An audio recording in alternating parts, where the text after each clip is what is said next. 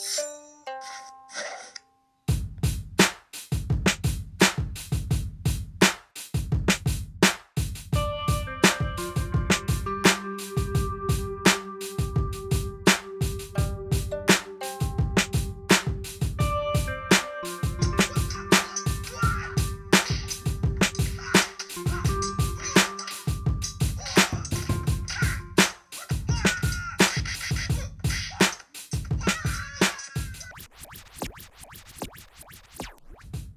listening to the wide world of woo. Thanks for tuning in.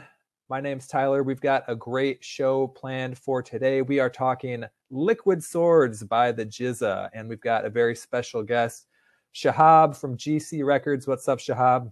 Hey, thanks for having me, guys. Yeah, yeah, absolutely. And Andy's holding it down in Minneapolis. How you doing, Andy? Not too bad. Uh, bought a space heater. It's freezing. right on. What What are you down to? What's that? Oh, I don't even know. What? Just uh, just freezing cold. To be honest with you, I haven't checked even. I've just been. I don't even know if I want to know. right. it's just that dry cold. Yeah. yeah.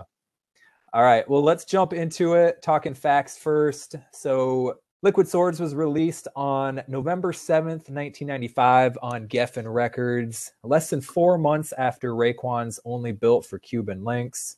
It peaked at number nine on the Billboard 200. I don't know when it went gold, but it finally hit platinum status just about 20 years later, October 8th, 2015. There are 13 tracks, including the CD bonus track by Killah Priest, which I'm sure we'll talk about. Uh, there were four singles, uh, but it's actually kind of unclear which ones are actually the singles and which ones are the B sides. Um, if you go to the Wikipedia for Fourth Chamber, it redirects to Shadowboxing. And uh, so maybe we'll get into that a little bit because those two are kind of combined. But um, they were made into videos Liquid Swords, the title track, Cold World, I Got You Back, and Shadowboxing, the Fourth Chamber either of you had a chance to check out all those videos or have you seen them along the way? Oh yeah, definitely. Yeah, I've seen them. I actually revisited them as well. All right, what do you think? What reflections? What are your favorites? Oh, uh, I would say Liquid Swords. I think is a really cool video, just as far as like the um the visuals go and everything. I love the big clock and everything. So Yeah, yeah, it's like and that it's, that song ki- is just great. yeah. It the the big clock for it kind of um had that like mystery of chess chess boxing vibe a little bit. Yes, um, like, Definitely. I don't know if that's like Alice in Wonderland or what it is, but something about it was like kind of similar. What about you, Shahab? Well, I, I loved how you could tell what era it was from. Like all of the graphics and color changes. I mean, it was exactly the so what you want Beastie Boys like era, right? That's it was those 90s, right? Those the color swatches. I really love that. Um and you know, I had a DVD. It was like a collection, like all the way up until um, Gravel Pit. So it was all of their music videos up until Gravel Pit. And so I'd seen those videos a million times. Um, I until we went and revisited them, I didn't realize that shadowboxing and um, the fourth chamber were kind of sort of the, well. You, you mentioned the side A and side B cut, um, but the I mean, it would you could tell they were literally shot on the same day or the same Right. week. It was the same flag bearers. I'd never noticed that before. How did I? That's crazy, you know. Yeah. And you know what? And and before um, the internet, they probably thought just like you know Disney in the old days, they'll never know. You know, they, they won't watch this again. This is on MTV. Right. I guess I had never noticed that before. That's actually kind of cool. Now I'm gonna have to go back and watch it after this.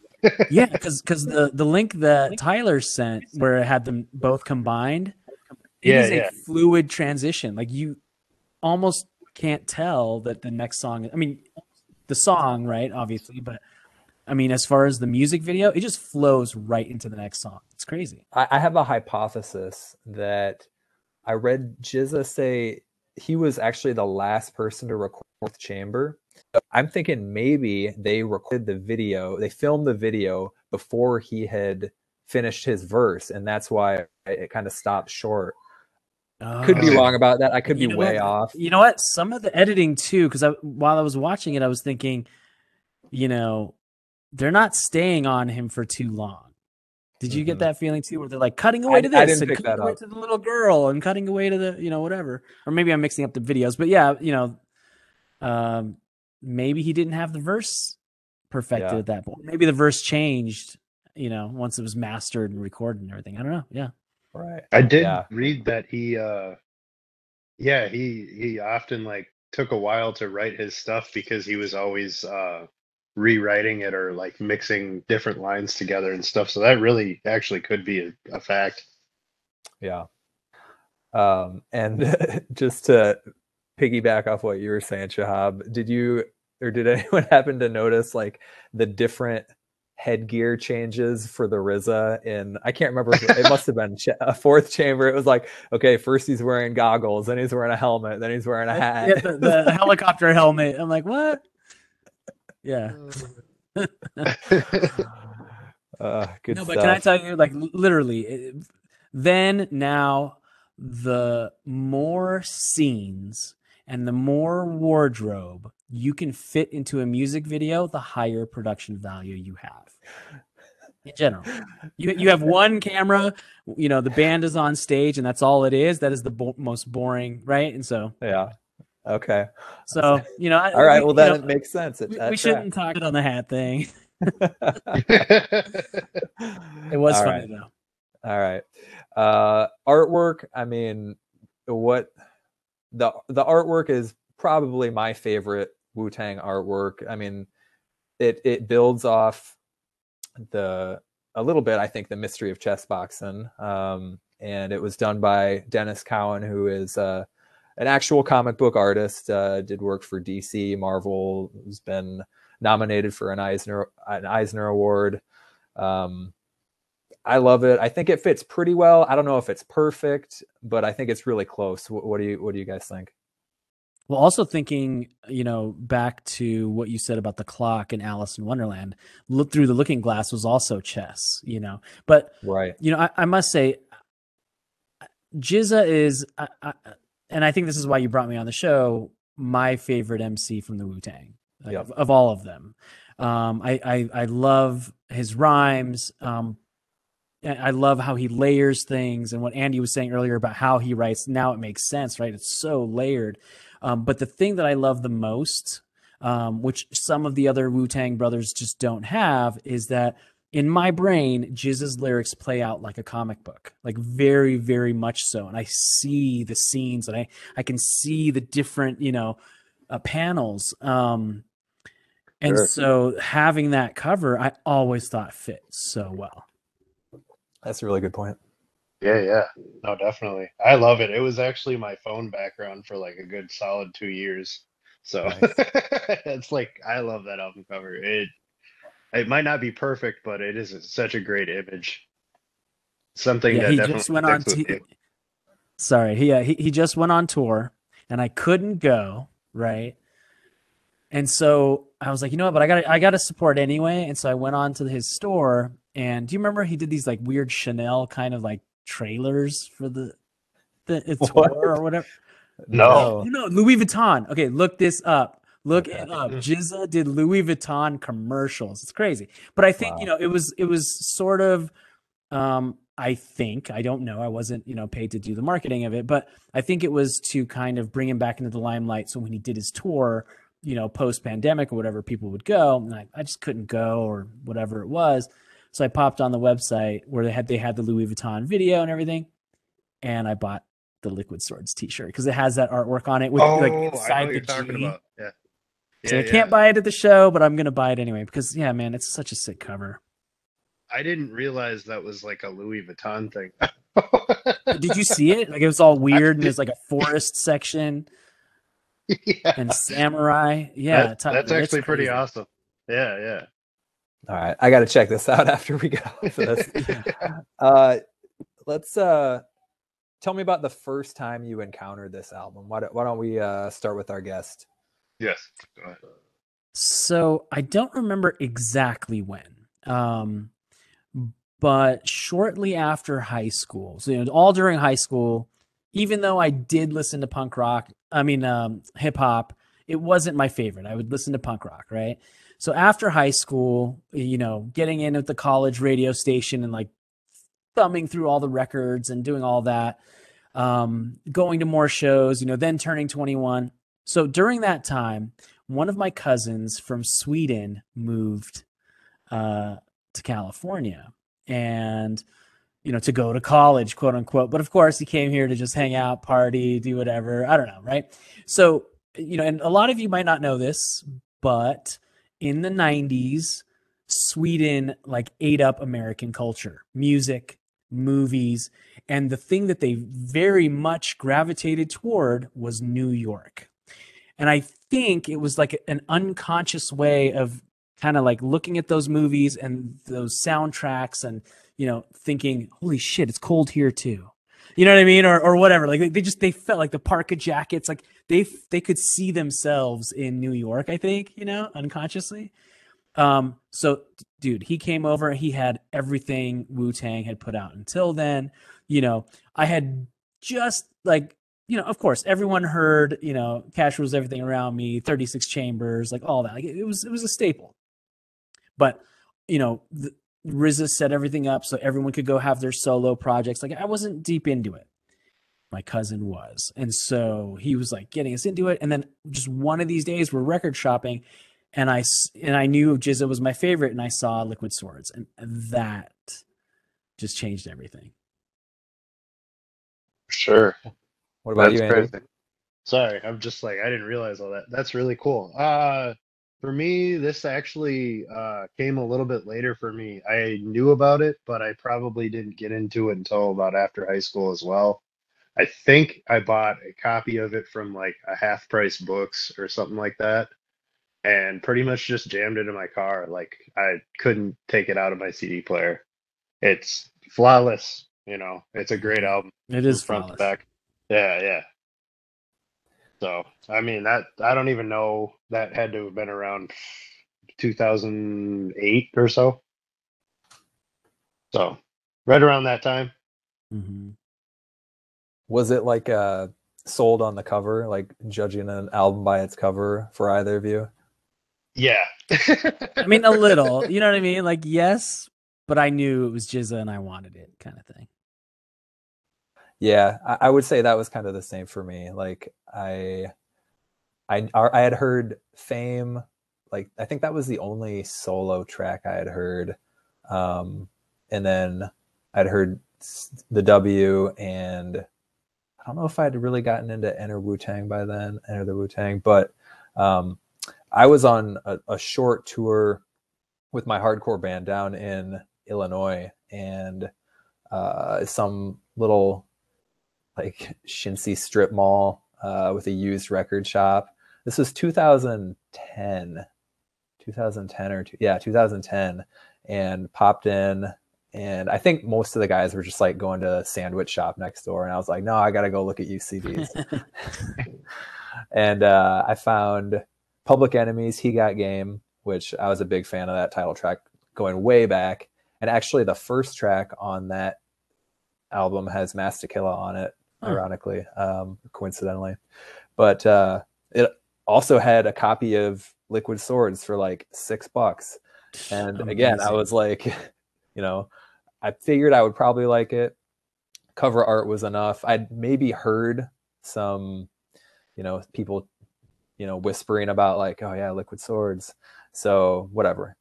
Paid the six bucks. We jammed it in the van. Um, with like six or seven guys, you know, it's hard to really like give your full attention to to an Mhm. album. But still, even even with like people talking in the background, I was like, okay, this is pretty Next cool. Like you could yeah, exactly. You could tell that there was like a thread moving throughout the whole album. Like it wasn't just like these random hip hop tracks that you Yeah. get occasionally. Um, with Dude, it was a mob artists. movie. right, right, exactly. Um, so that was like my first exposure to it. Uh, played it, kept playing it in my car.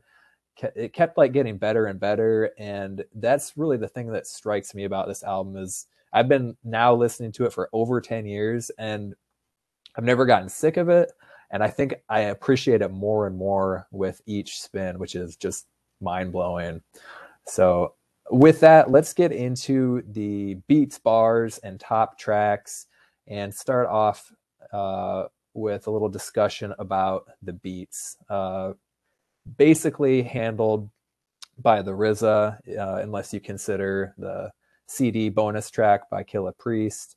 Um, can you say enough good things about the production on this record? In, in general, just over the span of everything Wu Tang, I've liked RZA's music more than his rapping.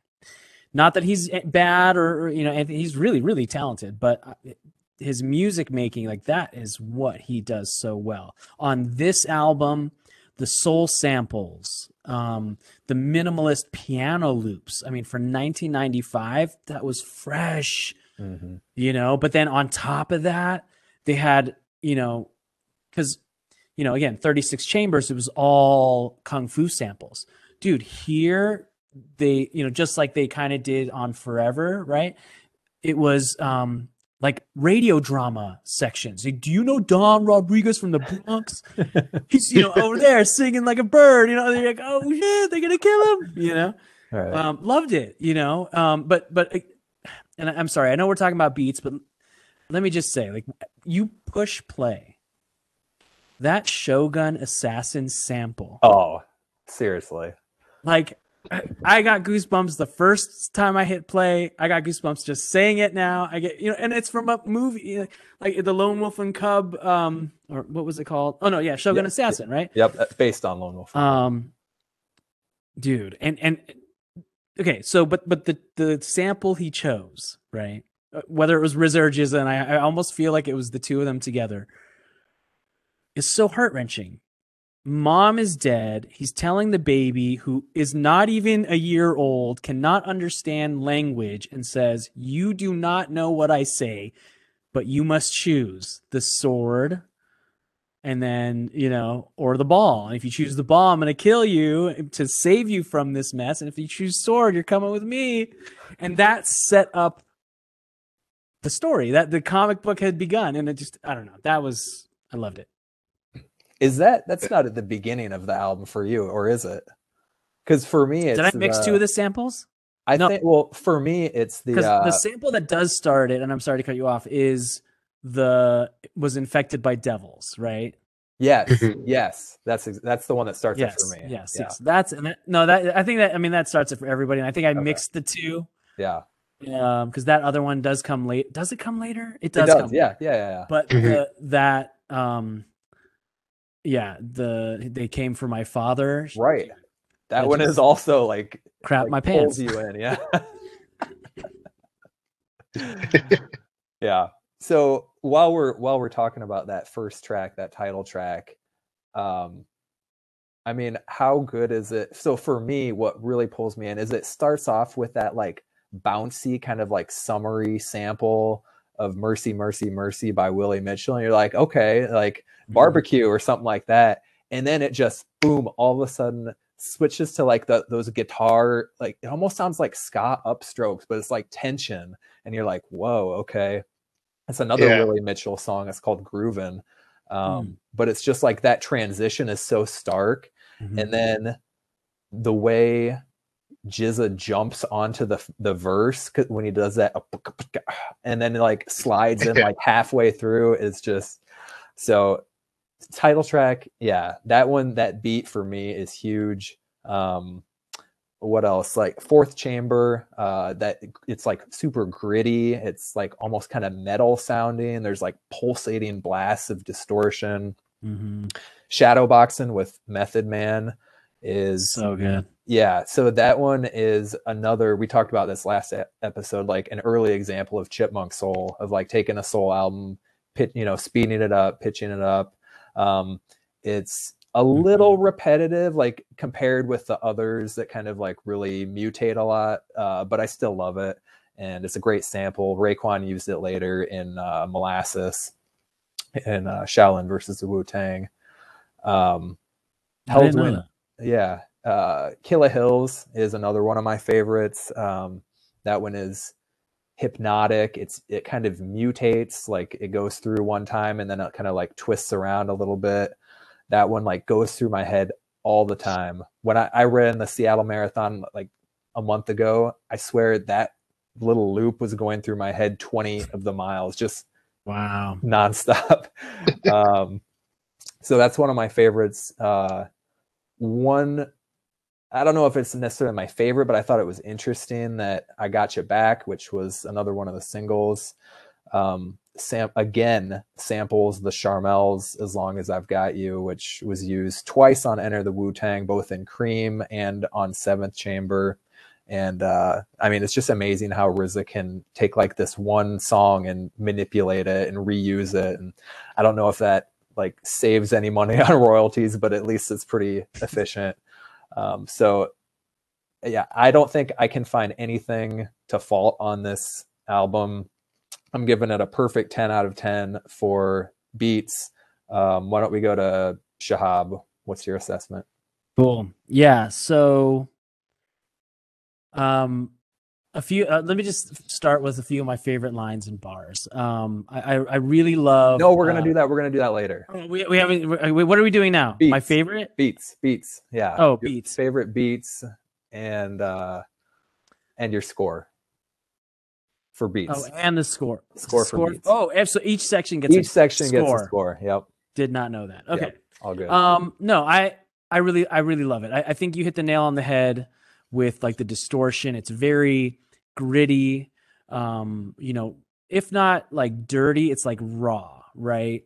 Um, which Jizza was doing in the '90s. Like that was what he was known for. Um, and to a certain extent, I think you know again in hindsight like i didn't know it when i was first listening to it but i think you know especially with some of the lines that they say i think the music was him doubling down on his style and basically saying look like all of you are biting me like the those of you that are doing this you know and so he just like doubled down on it almost right shoving it in your face loved it um i mean I- think Life of a Drug Dealer. I, I- I really love the. Um, I mean, it, like the music on that to me just feels like a strange, like like how the dreams in, um, fi- fifth not Fifth Element, um, Twelve Monkeys. So whenever he would dream about the airport and stuff, and it's all disjointed and stuff, like you know, and and then and maybe I'm thinking airport because you know the kilo in his left leg kind of thing. But you know, it was like you know, and so it feels like this weird disjointed dream. Really, always love that one. Um, and Shadowboxing, like you said, it's it's it's pretty simple, but you know, um, you know, again, like RZA was really good at minimalism, and I think he um, did a really good job on this album. Uh, so I would say, as far as beats, um, nine point five. yeah. What what do you got, Andy? Oh, uh, sorry, I was just listening. Um, I guess I would say I think the first this album, I don't know, it flows so well. It's got this really good uh you know, fluid vibe through the whole album like you both were kind of saying. Um, I think honestly at this point in time, um RZA had really kind of found his um like his niche like as far as sound quality went like i think after 36 chambers it obviously got better but this album in my opinion as far as production goes uh i i would probably have to give it a 10 i mean i know that might be a stretch but i think it's i think just the way it flows is so good. It's polished. It sounds good but it's still gritty. Uh the first three songs on this album i think kind of work like almost like uh one song in a way. Like they flow really well and then all of a sudden it gets into um uh what's the songs that i'm trying to think of? Gold and then that song i feel like that's when the album really gets like nasty you know like it just breaks into this like hardcore sh- and then from there, I mean, I feel like it breaks up a little bit and then it comes back together at the end, kind of how it started almost, where it has that kind of like you were saying, like barbecue, like funky style, you know, at the very end of the album. And I don't know, it's interesting. It takes you on a journey, like an, an emotional journey for sure. But Yeah. uh, musically, yeah, no, I don't know. I think this album musically is very influential. Uh, I can hear a lot of stuff in like early Def Jux and stuff like that. That I could definitely see them like listening to this album and being like, you know, very highly influenced by it. Uh, people of that nature, early 2000s people. Uh, my favorite ones would probably have to be title track. Uh, Duel of the Iron Mics is a great beat. Fourth Chamber is one of my favorite beats for sure. Um, yeah, that's what I got basically. Yeah, you bring up a good point about it coming back together in the end, and uh, I'm curious what what you guys think. Are we considering Killah Priest track to be part of this, or is it something? Because So I Technically, was it's a saving CD that for the song I don't like section. oh, really? Oh wow. Uh, You, ju- you just Yeah, rather I- it not be on there? I never when you said uh, what did, what did you call it like the bonus track that Yeah, made a CD lot of sense to me CD bonus. It's a CD bonus track. CD bonus okay because it never made sense to me hmm first of all when I bought that album and still to this day coincidentally I was not and have never been religious and so bible and like all that stuff and christianity like we just got done watching an entire mob movie go down and now basic instructions for leaving the earth? Like like i, I was so I, that's not even the question what, what was the question that you asked though right? Like, If if we are considering it, a oh i will album. not i will never. Okay, so so you're just gonna say, all right, all right. Yeah, I. I although if if we do though if we do i don't like it and i didn't think it fit at all And interestingly, Jizz that's is what not even on it That's right, and that's what Rizza said. He Rizza said he didn't think it fit, and Jizza was like, "I think it does." And so interesting I know a lot of people do like it. Uh, do you I- like it Did- i mean did you always like so I loved it at first. I'm a little, I'm like a little ambivalent now. I do. I don't think that it captures what you thought it did the first time. I think it's actually very critical of religion. If you go back and listen to it now. interesting Yeah. So like try and wash away like your your previous bias because like it's it's interesting because it is contradictory. Like right, it's called Bible and it talks about basic instru but then it's also like why should I die to go to heaven? Like the earth is already in space. Like and so interesting and you know it kind of but still, like- but still, you know, Yeah. again, going back to the beats, I didn't think it fit. You know, it was so barbecue, it was so Right. chill. Right. You know, like right. it was weird. I, I, I mean, it, it was jarring for me. Yeah, I, I agree with that. I I do like that beat. Um, like the I think that's another Chipmunk soul. I don't know. It's uh, it's got like baby voices. I, I don't know if there's you distinguish baby voices and Chipmunk soul, but I like that beat. Um, but I'm not sure if it fits. What What do you think, Andy? You'd be the Uh, tiebreaker on this. I'd have to say that I it does throw me off from the album. It's weird that it's on there. I do like it as a song because I I agree with like your uh, what you were saying about the concept of it. I think it's you know talking about a cool thing of like contradictory you know feelings about religion and all that.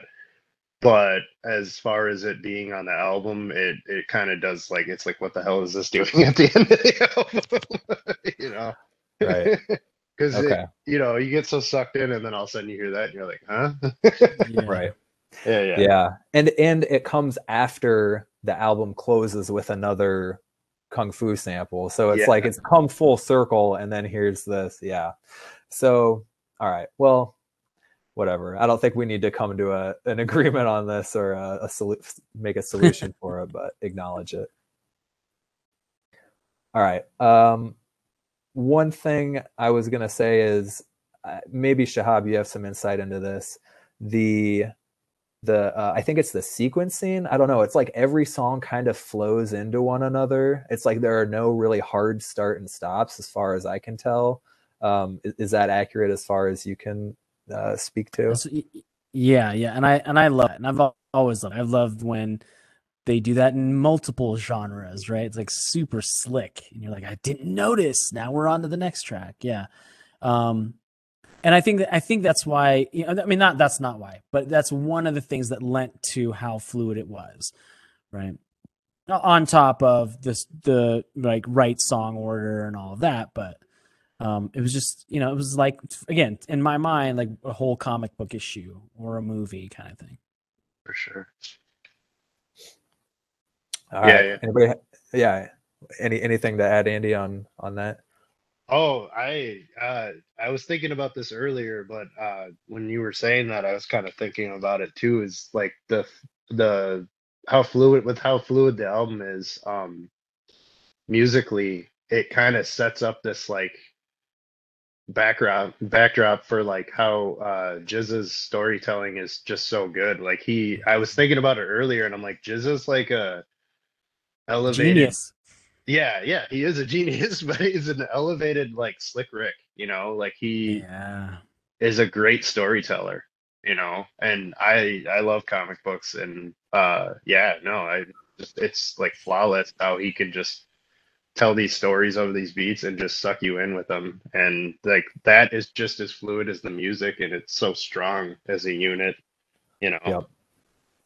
Yeah, I Yeah. agree. I, I think uh, that's a good point. I think the fluidity of the track, like the the production and the maybe the beats to some extent. Anyways, the production and the sequencing um, gives the impression that the album is more of a, a story arc than it actually is. Yes, Like definitely. because if you if you dissect the the individual lyrics it's like okay we've got one song that's like About just the- braggadocio. yeah, here's like a song about record labels you know. Mhm, um but yet people seem to think it's like this grand story that goes from start to finish. And um i think it's like the kung fu samples tie that in the production ties that in um so that's something that uh i mean it just it's, it speaks to the the way the album was constructed by I, i'm guessing the RZA. i'm sure there were some other people who were involved in that but um let's let's get to the uh bars and um who wants to kick us off for bars Uh I think our guest should uh kick us off for bars. sure All right. Tell us about your your favorite uh, verses, your favorite tracks uh, lyrically, and uh, give us a, a score from one to ten for the overall bars on Liquid Swords.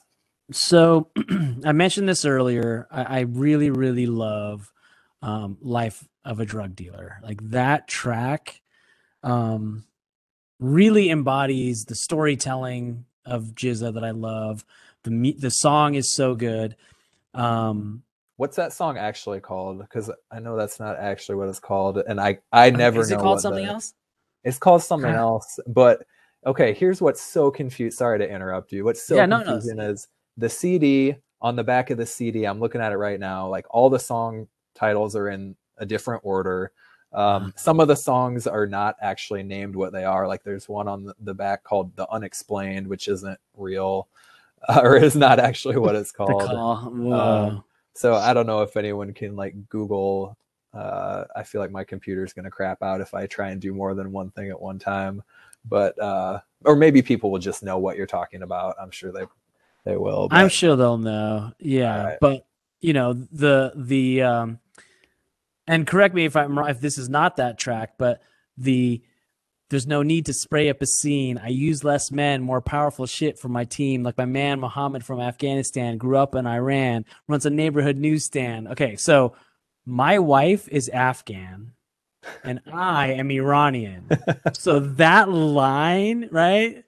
Uh, you know, it just you know, more powerful shit for my team, like my man Muhammad. Like it was just, it was so awesome to hear that, right? And and and then you know, also kind of lends to the comic book thing. Like he was raised to be a terrorist, you know, putting you know, making Molotov cocktails or whatever. Um, so that line, dude, that line during the era where we had pagers, and the pagers had voicemail. Okay, so for a while it was just a number thing. Then there was a voicemail and you could call it and all this stuff and have a, like a greeting. My greeting was that line of that song. Um, I loved it, loved it, loved it, loved it. Um, That's so great. By the way, we have an answer to to that question. So oh, here here it gets even more confusing crazy. because Life of a Drug Dealer is a song by GZA, but it's from his first album, Words of a Genius. And what you're talking Oh. about is Killah Hills. oh, Killah Hills, yeah, Killah Hills, yeah. All right. dun, dun, dun. Yeah, Dude, it's so good. it's so good. Um, as far as uh, you know, I, I love the, the line where he goes, "Turn that shit up, my clan in the front want it." Right, literally a reference to his solo track on 36 Chambers. Like so good, you know. Um, one line that I thought was really, really funny, and I've always thought was funny, and I don't know why, and there's it's not necessarily comical, maybe, but is calling all cars, calling all cars ghetto. Right. it's like Oh, yeah, I had that in my always notes. just cracks me up. You know, it's like almost like what I would, you know, if I saw your car, I'd be like, oh man, you know, or whatever, like talking shit kind of.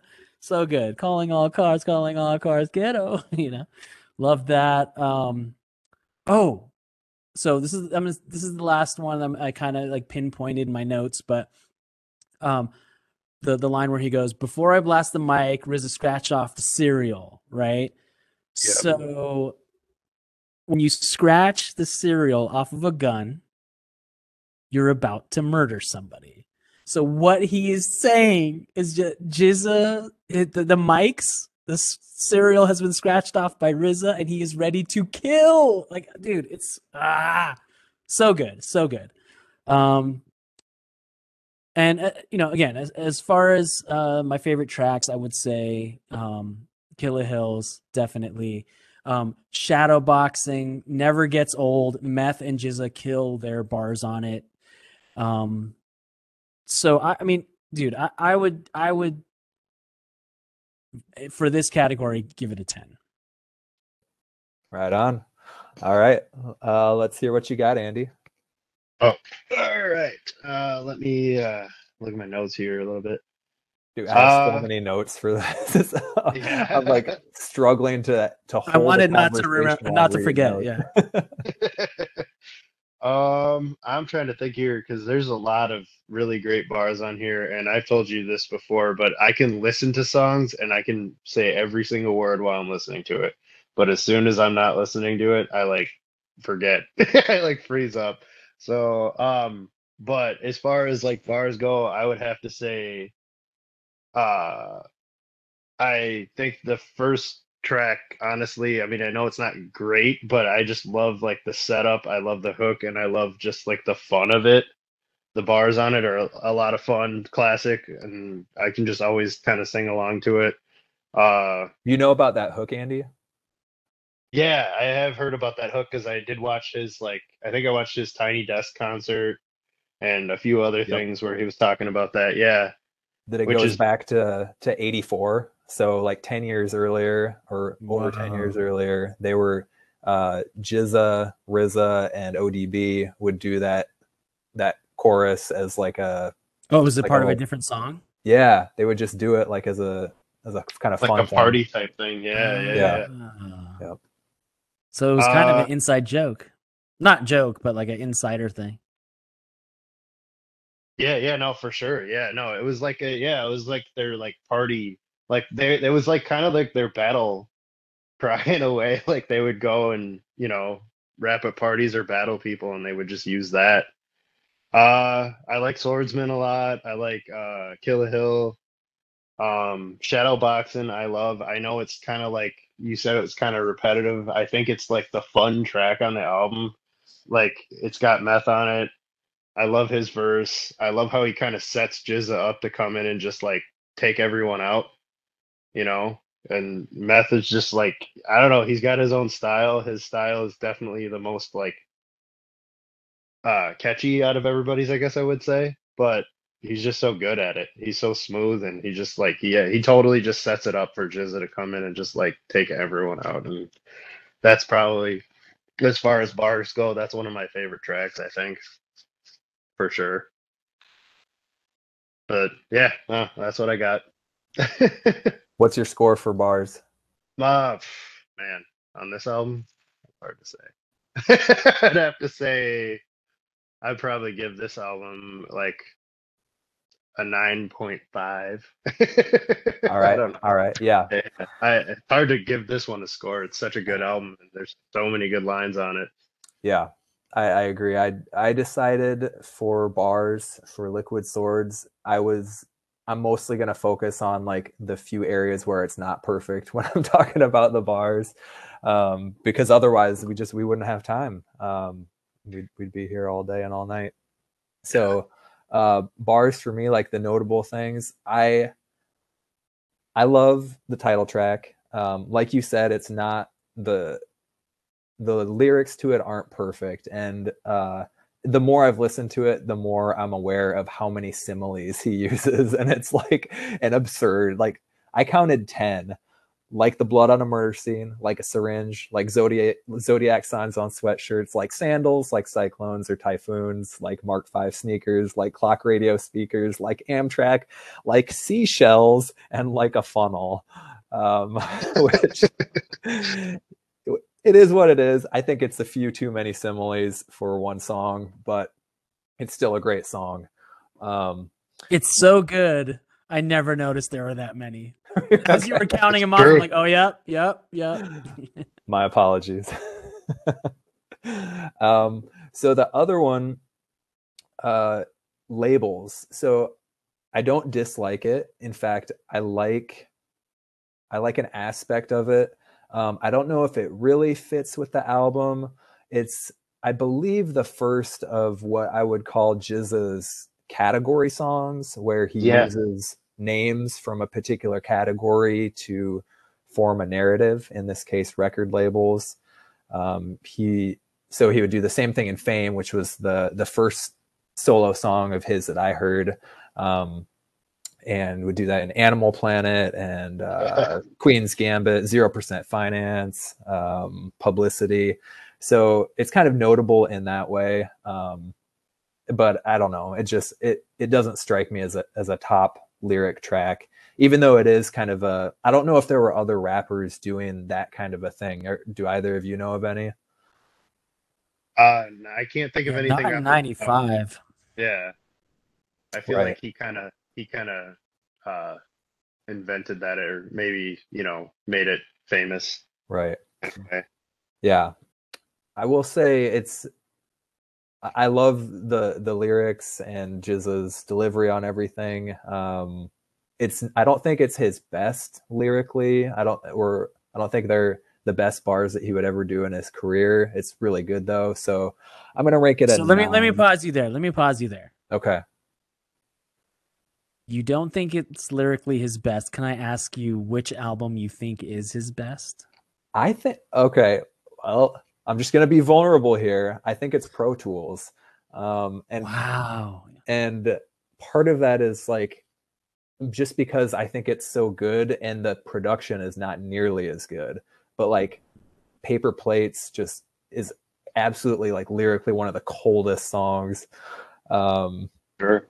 and you got 0% finance Mm-hmm. um and uh anyway, so I'm not I don't know. I I'll I'll have to revisit this. I'm just saying off the top of my head. Um No, that's great. Yeah, I think it gets I think he gets better. Um, but this is a great album lyrically. So I'm giving it a nine. Um, all right. Anything else we want to add around bars? Oh, I do want to kind of say something just uh going back to the last episode because we were kind of talking about how on 36 chambers they were still kind of in that like late 80s early 90s like kind of Yeah. almost like ABC like da, da, you know nursery rhyme Yeah. type flow. This album definitely totally just is they're totally away from that on this album and I think that's a huge thing because you really start to see like I mean, you kind of see them come into their own on their own albums anyways, but like this one I really feel like you see GZA like really coming into his own and becoming like the you know, the genius that we know today. Yep. Yep. I agree. I had that same obs- observation. with the exception of I Got You Back, where he's doing that, talking about like, I'm trapped in a video, a deadly video game with just one man. It feels like his cadence gets a little slower, like a little more old school. But other than that, I agree 100%. Yeah, yeah. I guess I never thought about that. That's a good point, though. Yeah. Anyways, I, am nitpicking. I don't mean to. Uh, let's. why don't we get down to top tracks?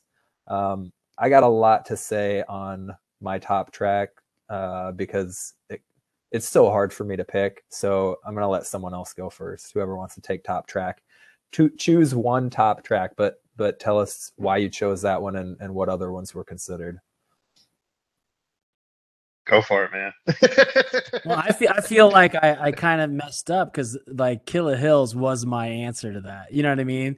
Like that the the the Afghanistan Iran uh, thing, the the music, the bars. I mean, I really I that I think is my favorite song on the album. Um, but you know what? Um, was it Fourth Chamber? Like that song has like never, you know, from iPods to iPhones to whatever. I've it's never left my shuffle. Mm-hmm. You know, even if I take the album off because I get sick of it, you know, or whatever, and I don't really want to, and then that song never leaves, and so absolutely love it. I so I, I, I loved those songs so much. Let's let's do it as a general since I kind of already you know blew my load on that one uh, in the other category. Um, so in 2008 2009 i got to see GZA and i just on a whim it was at a bar in costa mesa california. So i just took my camera like this is not the joint or you know the joint or um, what do you call it like uh, hard rock cafe or anything. So they weren't going to check press passes or anything. Got in there. We got there at like 6 p.m GZA didn't go on there was no opening act. It was like dj right he did not go on until like one in the morning, right? So we're sitting there, and as like like we're there, there's nobody there. We, we're totally right up at the stage. It's six o'clock. Okay, now it's nearing midnight, right? And and, and by the way, he had his boy at the merch table, right? And so over the course of five hours, like I, I made friends with the you know merch guy. Turns out he was wearing 12 different hats that tour. So not only was he the merch guy, he was also the guy on this solo tour that would sing everyone else's bars on the Wu Tang songs, if that makes sense, right? Awesome. So GZA's doing his lines, right? So let's say it's shadowboxing. So then this this guy would do the meth part, right? So I didn't know that. So anyway, so as it gets closer and closer to one in the morning, it, it like there's there's a rustling and you know, like, oh shit. And by this point, the bar was full. Not only was it full, it was so packed, I could no longer get to the stage. So I went to the merch thing and I go, hey man, like listen, like you know me, I know you, like we got to know each other. You know who I am now, right? Like I'm not a, a scammer or, you know, whatever, paparazzi or whatever. Please, like, can you at least get me up to the stage? And he was like, I got you, right? So he pulls me, dude, like we bulldoze through people, and he did not leave me in the front of the stage. He brought me up on stage, which was better because I was on a 10.5 millimeter lens, which is, you know, one of those fishbowl kind of things. Um, and you know, with with those fisheye lenses, the farther away you are, like it looks like you're a mile away, right? So being on stage was so perfect. Um, I know there was a couple times GZA wanted to punch me because I was getting really close with the fisheye, but I had to. I was like, dude, I like otherwise you look like you're a million miles away, right? But no, he was cool. Like, you know, I didn't talk to him or anything, but he was he was nice. He let me kind of hang out on stage, do whatever. Um, and so my love of his tracks led to that monumental, never to be replicated evening and uh so there's that. That's my story for favorite tracks. I love it so much. I got on stage with him. That's so funny, dude. That's awesome. I just read that he's like a super introverted guy, so I can only imagine like you getting in his face with the camera. I'm gonna, like, I'm gonna, you know what? If you, I mean, I took the pictures, so Um, maybe we make the podcast the picture where he's looking, dude. He's holding the mic and he's throwing me daggers, but he's also like his body language is I'm chill, you're chill, we're chill, but do not come any cl- dude. But it's like it's of the whole night. Like I, I think I probably took like 900 pictures that night. That one's my favorite. It looks so not not you know it looks so good, but just you know he's so aloof. He's looking right in the camera. I don't know. So I mean, you don't have to make it the podcast thing, but I will definitely email you. You, Oh, yeah. you guys both got to see We, this. we got to see that. I have yeah. to see that. Yeah. and um so so killah hills yeah great track um and i'm like andy like i i can visualize the songs but i can't put them in the right order identify which ones are which unless i'm listening to them but i think that's the one that starts off with the the mafiosa skit right hell's wind staff like the Yeah. don Yeah, rodriguez Yeah, yeah. okay oh, what do you all think of that I love it. I I So think it's good. a good a good setup, especially for that song. Like, yeah, I think they went uh above and beyond on the the skits on this album. Yeah. Yeah. Yeah. So we're yeah, Andy and I were Yeah. talking about that in the first episode. Like sounds like Andy's a little bit more of a fan of skits than I am. I could like usually take them or leave them, but I love this one. Um it's uh it, it's funny because the the mafiosa uh like uh, aliases had like just been established in Cuban Linx like 4 months earlier, right? So, you know, they built on those like pretty subtly, not as much as in Cuban Linx, but still an opportunity to like continue the mythology in kind of a parallel way. Um, it's it's funny if you if you read like the genius.com uh, annotation of this, you can see how confusing it is because like uh, Dreddy Kruger's there. Um, who else is in that? Do you know like uh, Ghost Ghostface? Someone's singing. yeah. So J- J- yeah. Yeah. someone's singing. Jizz is like, what is this? Hell's Angels, which Yeah, doesn't yeah. make any sense. Like no one knows what we're talking about. yeah, It's yeah. really hard for me to follow exactly what's going on. Uh, yeah, I was about to ask you, like, should we, should we, can, can we see if the three of us think the same thing's happening? Like, what do you? What do you? Yeah. well, what do I, you I think? just, I feel like it's at an outdoor New York restaurant, right? so there's, there's like plates and shit clanging. So I think, I feel like again, and, and New York, right? So not only is it a restaurant, but there's also a shit ton of people walking, you know, to work or doing whatever. So you know, across the way is the guy singing R and B. And I feel like one of Riz's entourage keeps going, "Hey," right? And he's saying something. He's like, "Hey, R and B, like, what do you do?" Right? He's like mocking him, kind of, right? So, so our, you know, wingman is mocking the guy across the way, singing his R and B, and I mean, I just, I, I love the part where he's like, "Do you have the forty thousand? And Riz is all, "Hey, hey, hey, hey, hey, hey, hey," and you almost don't know if he's talking to his wingman, talking shit to the R and B guy. Hey, hey, hey right? He's like, listen, we know the thing, you know, but do you know Don Rodriguez? you know, anyway, so I, I feel like it's it's a oh, oh, oh, and the phone call, right? So there's the phone call. So I think just before he talks to the guy, he goes, GZA's not here. But like you said, GZA is there and he's talking and he says the Hells Angels thing. So is that a ruse? Is that like what is he trying to prove? I don't know. What do you guys think? I think that's a pretty interesting observation. I I didn't ever think the restaurant thing, but now that I think about it, that Yeah, makes it's like sense. a meeting at the Italian. you Yeah, yeah. That makes a lot of sense. Um yeah, because I always, you know, I definitely got the vibe of like they're just trying to create what the sound of like being out on the streets of New York would sound like, you know, for sure. But yeah, I always thought like the dude singing was being set up somehow. Like somehow they were gonna take him out for something. But Interesting.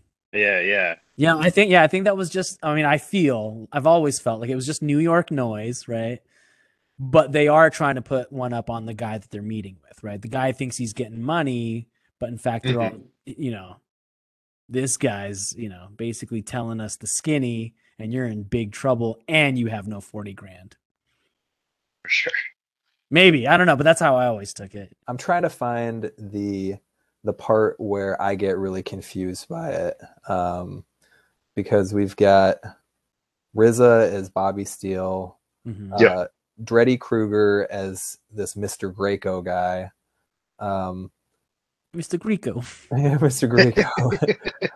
yeah, I always thought he was saying like gray, gray, gray ghost or gray goose or something like that. I don't know. Um, and then RZA gets a call from Tony Starks, Ghostface Killah. Mhm. So here's here's where it's confusing. Okay. Is Maximilian? He says Maximilian isn't here or something, right? But Maximilian is GZA's alias, and he's Right. obviously there. He's like talking throughout the whole thing. Yeah. so yeah. w- why is he? So who is he providing to? a false um So is he lying to? GZA, or is it code word to GZA Right. to uh, Ghostface? Is it is it right? He's talking to Tony Starks. Is it some kind of code where we're like, hey, if I tell you GZA's not here, we're about to, or or okay. Also, also, what I've always thought was that Tony Starks is actually telling him about Don Rodriguez. He's not asking about GZA. He's not. So this is how I feel because we don't hear Tony Starks, right? So I think he's like, "Yo, Don Rodriguez is telling you Rico's a, you know, whatever," and he goes, "No, no, Maximilian's not here." Oh yeah, yeah. I'll, talk, I'll talk to you later. I'll talk to you later. No, no, I'll talk. Boom. Hey, forty thousand. Yo, Don. Rod- You know. So I think that's how I always took it. I get yeah that that must be it, It might not be the, that way at all, but you know. that ex- explanation makes the most sense to me Yeah, I think it does actually. That does make a lot of sense. because otherwise he's there like because i was always confused by that too like that's his alias right yeah okay all right so and, and maybe the hells angels were you know up on 47th street and he's commenting on it or some shit you know i don't know That is what I thought because uh, I did after watching that documentary and learning about like their experience in Staten Island. I mean, it sounds kind of like it was a place where like there was definitely some Hell's Angels hanging out and stuff like that. So it must have just been something he said because it's something that they've seen so many times in that neighborhood. okay all right so you all were thinking like literally hell's angels like in their presence or something i was Yeah. thinking, I, I thought he was referring to the music like what is what is this hell's angels like the, whoever's i mean singing maybe that too maybe But- that too right because then he but he does comment on the singing too what does he say he says something about like what are you like, trying turn- yeah yeah yeah yeah I don't know. All right. Well, we'll, we'll continue doing our uh, NCIS work on this. Um, uh, another interesting thing um, Dreddy Kruger is on that skit, and he's also credited as being in. Um, where did it go? He's credited as being in another song. I think it's Duel Duel of the Iron Mic. Let me see. I'm looking at the the liner notes right now. Um, yeah, Dreddy Kruger, courtesy of GZA Productions on Duel of the Iron Mic. I don't hear any uh Dreddy Kruger that I'm aware of. Do either of you have any insight? i never knew he was in that song no weird No, I don't Alright. think. I don't think so. But it must have. I think it must have been just something they thought was funny. so maybe they just put it on there. Uh, maybe I, I don't know. I mean, I Uh, think it's a funny name. So Uh, yeah, that's true. Um, all right. Well, uh, let's get to. mm, let's see.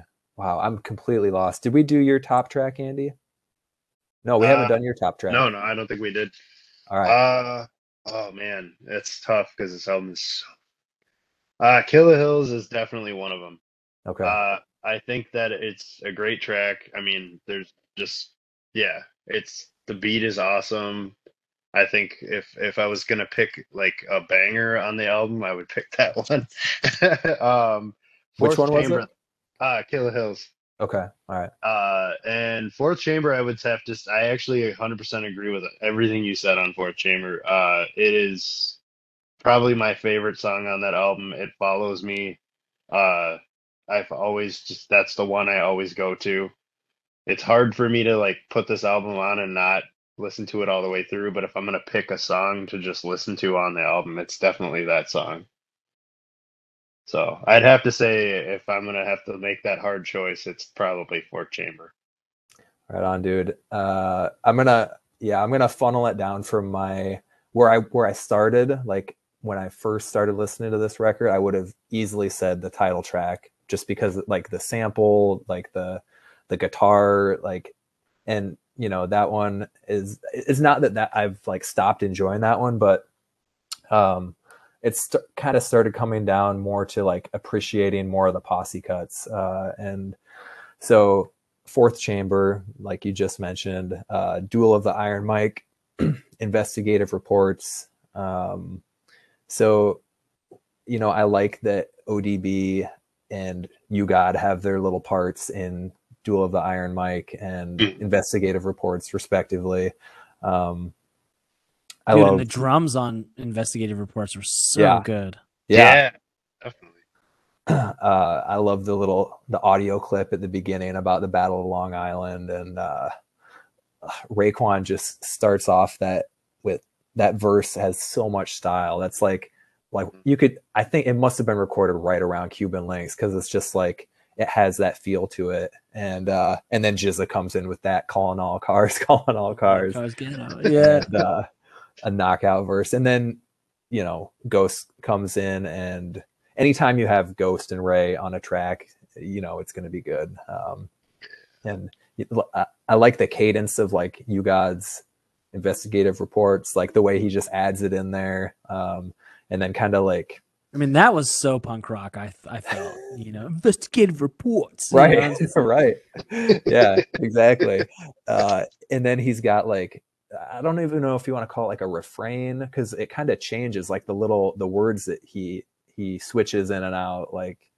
vile carriers and I, of course i can't think of them off the top of my head but like drug de- i don't know um but he like switches them out so it's like it's more than just a refrain you know it's it's a little bit more than like odb just saying like duel of the iron mic um it's a little bit more like a verse um you know just kind of like the the subtle things that you got as and, kind and of I feel understated words meant just as much to GZA as chess, if we want to think of it that way, you know?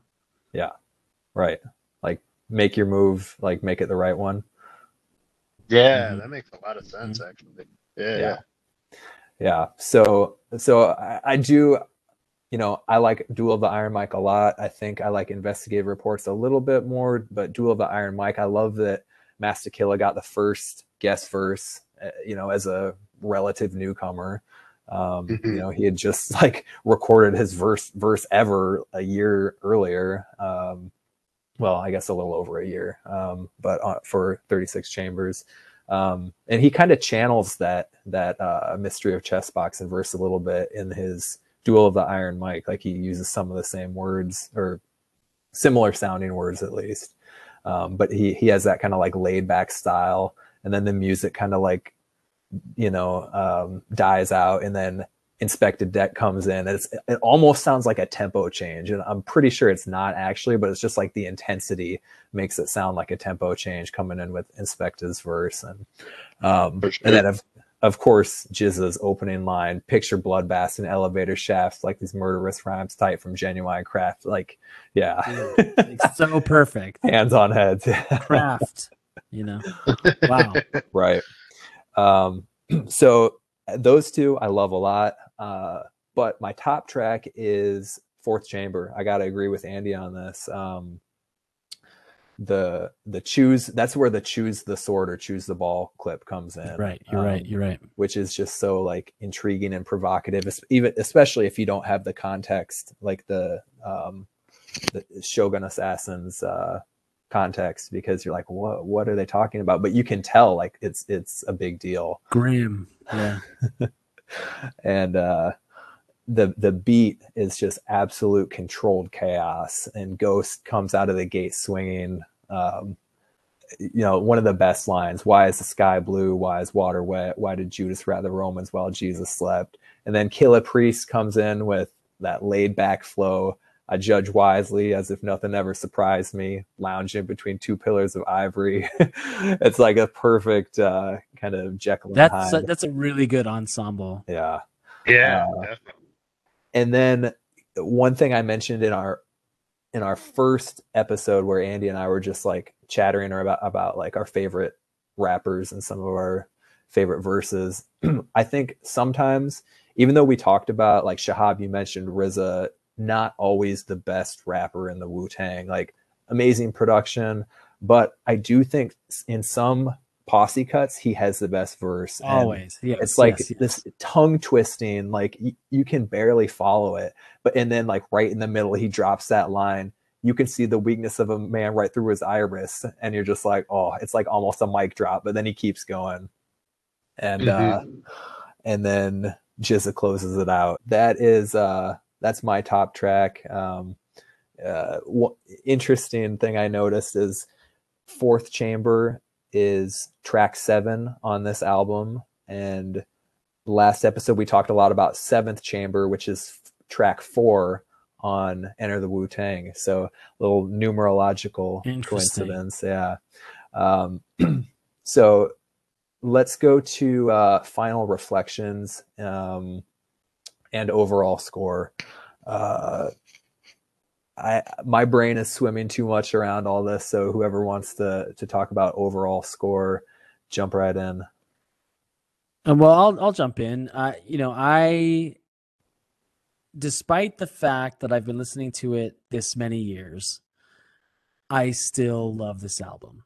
Um, you know, uh, the reason I asked which album you you know you thought was better lyrically is because it, it really did intrigue me. Because for me, this is my favorite GZA. Like not necessarily favorite song, but as far as like a like a cohesive album. Um, so I would I would give it an overall score of 9.5, mainly because the last track. But at the behest of you know my two friends here, I will go and wipe my slate clean and listen to it again.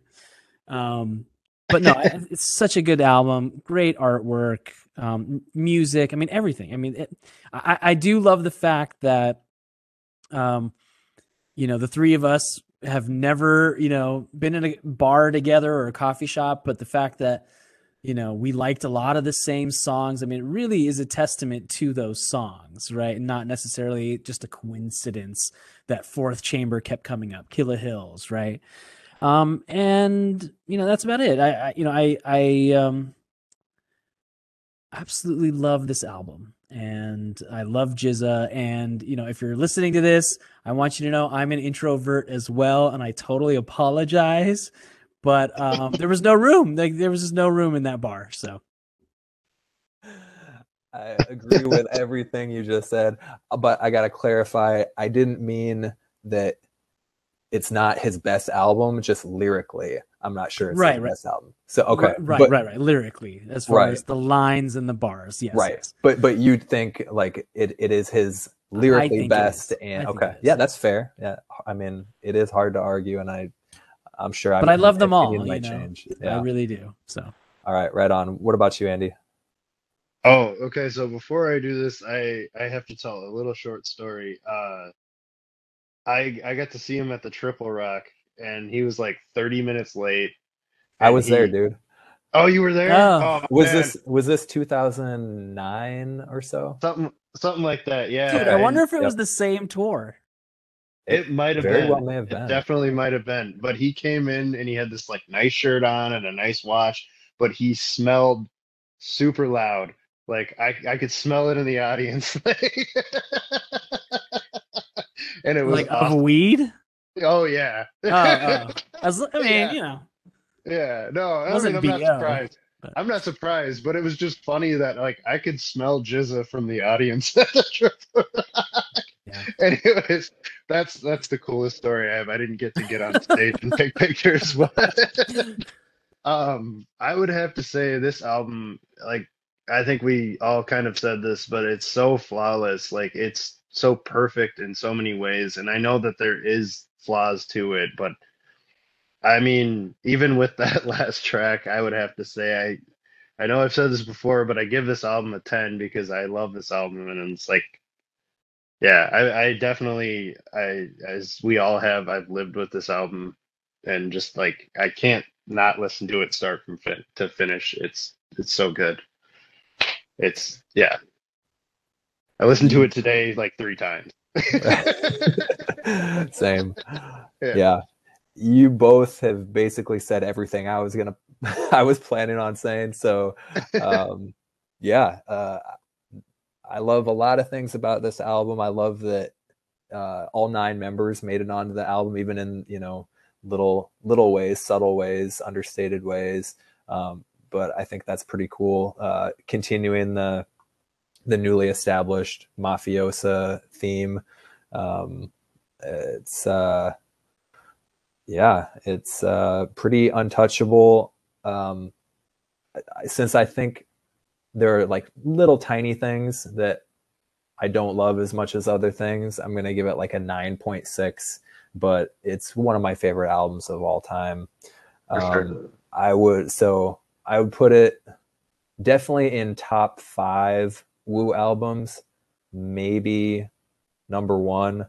Definitely top five for me. Um, sounds like y'all are pretty much top five, if not top one, two, or three. I'd hate to say it, but I actually think this is probably my favorite Wu Tang album. I mean, it's hard to say that. It's really hard to say that, That but is I hard to think it say that. Yeah, I really do think it is just as far as like the fluidity and everything of it goes. Even the album cover. Right.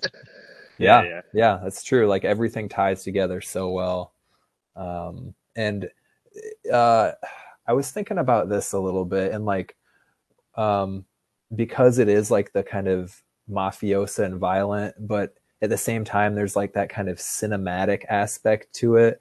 It's not like it ever really gets like depressing like some gangster rap can. You know what I mean? Like, there's Mhm. kind of an escapist element to it. Like, you can kind of, yeah. Um, and I think having comic book art as the cover art helps with that. For sure. Um, so, any any final observations or thoughts anyone wants to add on Liquid Swords? Uh, I don't know that I have It's anything. Do Yeah. If you haven't listened to it by this point, I think you should just go buy it. They they sell it on vinyl now. Go, go. Perfect. I Perfect think plug. that's a good thing to say. Yeah, we didn't get paid to say that. In fact, we don't get paid at all At all. yet. But dear listener out there, if you'd like to sponsor, you can be our first Patreon sponsor. Uh, Patreon.com slash wide world of woo. Um, drop us a sponsorship or a supportership, however you want to call it. Uh, we'll give you a shout out. You can help us pick our next episode. In fact, we haven't decided what we'll be covering. So um, follow us on Instagram. Uh, Wide World of Woo is our handle. Um, so that's it for Liquid Swords. Thanks a bunch, Shahab. Thanks, Andy. Yeah. And uh, have a good new year, y'all. yeah, you too. See ya.